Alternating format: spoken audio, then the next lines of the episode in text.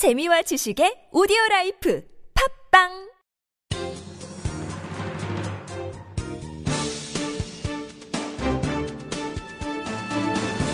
일간사설 6월 19일 금요일 경향신문 사설 사과받는 대통령이 아닌 사과하는 대통령을 원한다.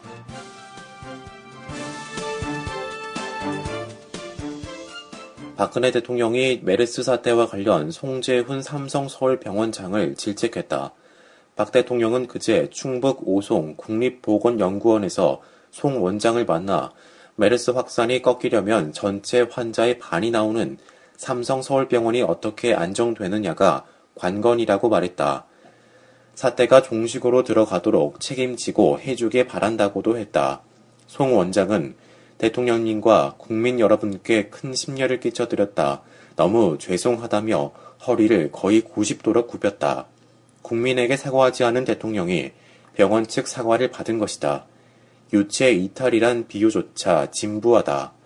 메르스 대, 대란에 책임 있는 두 당사자를 꼽는다면 정부와 삼성 서울병원일 것이다. 그 중에서도 경중을 따지면 정부 측 과실이 더 무겁다. 삼성 서울병원의 오만 뒤편에 정부의 책임 방기가 있었기 때문이다. 하지만 정부의 수장인 대통령은 삼성 서울병원 수장에게 사과 받음으로써 책임 방기를 넘어 책임 회피를 사실상 공식화했다. 24시간 방역 관리에 집중해야 할 민간 병원장을 서울도 아닌 오송까지 불러 질책하는 장면을 기획한 의도를 누가 모르겠는가. 국가가 아니라 삼성 서울병원이 뚫렸다는 말을 하고 싶었던 것 아닌가. 왕조시대 군왕은 무치, 부끄러움이 없음이라고 했다. 대통령은 그 21세기 버전인 무오류 대통령을 선언한 것이나 다름없다. 사과받는 대통령의 모습은 기시감을 불러일으킨다. 2013년 윤창중 당시 청와대 대변인의 성추행 의혹이 터졌을 때 이남기 홍보수석은 대통령께 사과드린다고 했다. 대통령이 사과할 일이지 왜 대통령께 사과하느냐는 비판이 거셌다. 허태열 비서실장의 사과에도 여론이 진정되지 않자 대통령이 나섰다. 하지만 그 사과조차 앞으로 이런 일이 생기면 관련 수석도 모두 책임져야 한다. 모든 공직자들이 자세를 다잡는 계기가 되길 바란다 라고 마무리됐다. 책임은 수석에게 미루고 기강은 공직자들이 알아서 할 일이란 취지였다. 박 대통령은 세월호 참사 때도 유병헌 책임론을 수차례 제기했다.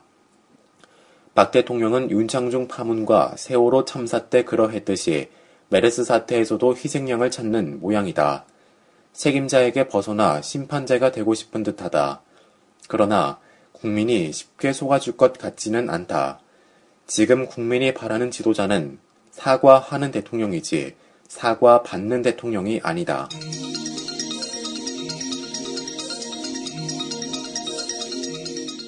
메르스 사태 한달 창국은 거짓말 행진을 했다. 오늘로 한 달을 맞은 중동 호흡기 증후군 메르스 사태는 한국 사회의 문제가 무엇인지 온전히 드러냈다. 한국은 지난달 20일 최초 환자 발생 때의 기대와 달리 역병 확산을 막지 못한 채 세계 2위 발생국 5명을 얻었다. 전염병에 취약한 방역 체계와 정부의 무능 대형 병원의 오만으로 인한 메르스 확산도 목격했다. 그러나 이런 한계 못지않게 메르스 사태가 드러낸 본질이 따로 있다. 바로 한국이 얼마나 신뢰가 낮은 사회인가 하는 점이다. 한국 사회가 한 달간 보여준 것은 정부, 병원, 환자, 보호자 간의 소통 부재와 신뢰의 결여였다. 한국이라는 리트머스 시험지에 가장 뚜렷하게 부각된 것은 거짓말이었다. 환자들이 자신이 방문했던 병원 정보를 숨기는 일이 속출했다. 예컨대 76번째 환자는 지난 6일 건국대병원에서 삼성 서울병원을 방문한 적이 있느냐는 질문에 없다고 답했다. 삼성 서울병원 치료 사실을 숨긴 것이다. 그로 인해 구급차 운전기사, 구급 요원 4명이 줄줄이 감염됐다. 병원들은 책임을 모면하기 위해 거짓을 동원했다. 삼성 서울병원은 슈퍼전파자인 14번째 환자가 평택 성모병원 입원 사실을 숨기는 바람에 제대로 대처할 수 없었다고 주장했으나 그가 평택 성모병원에서 찍은 컴퓨터 단층 촬영 사진을 입원 시 제출한 사실이 뒤늦게 드러났다.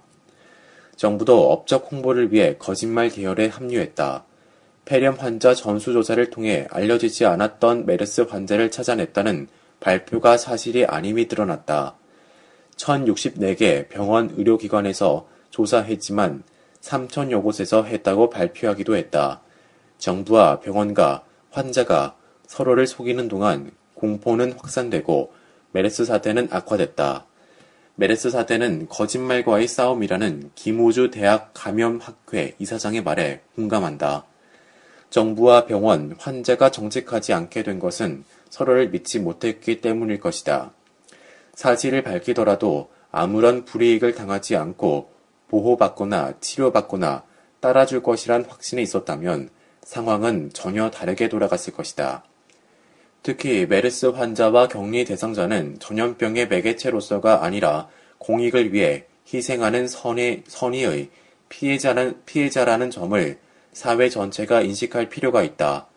사소한 증상도 스스로 알리는 것이 자신과 지역을 보호하고 공동체에 기여하는 길이기 때문이다. 메르스를 잡기 위해서는 방역 강화와 함께 사회적 불신 해소가 중요하다. 서로 신뢰하지 않고 사회적 연대가 없는 사회는 무시, 무시할 만한 역병에도 무너질 수 있다는 것을 한국의 메르스 사태가 증명하고 있다.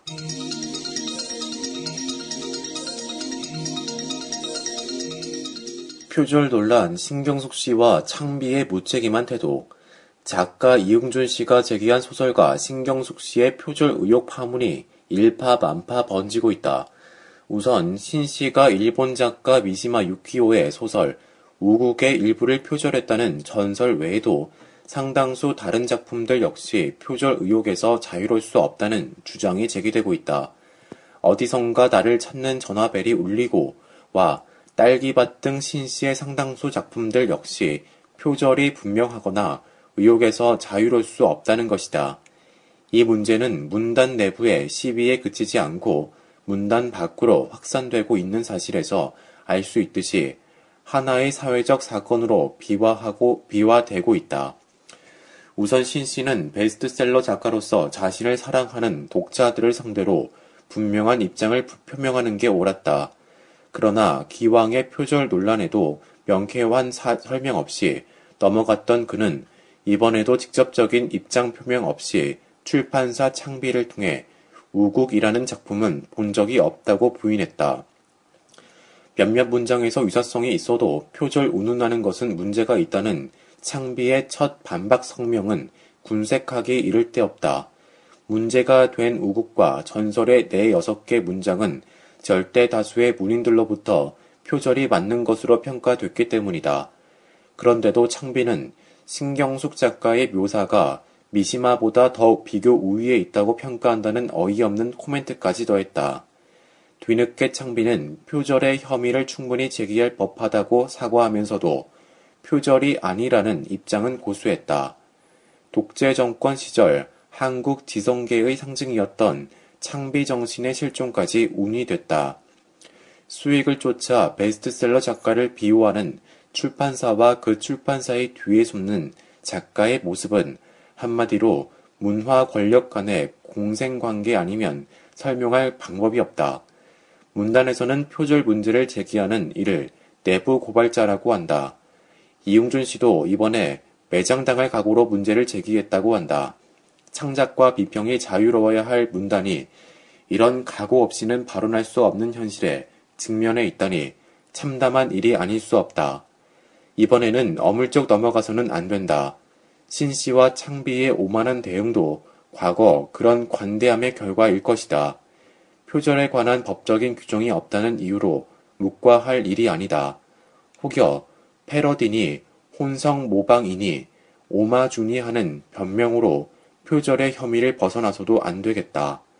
이번 기회에 건강한 비판을 억압하고 문단을 좀먹는 침묵의 카르텔을 깨기 바란다.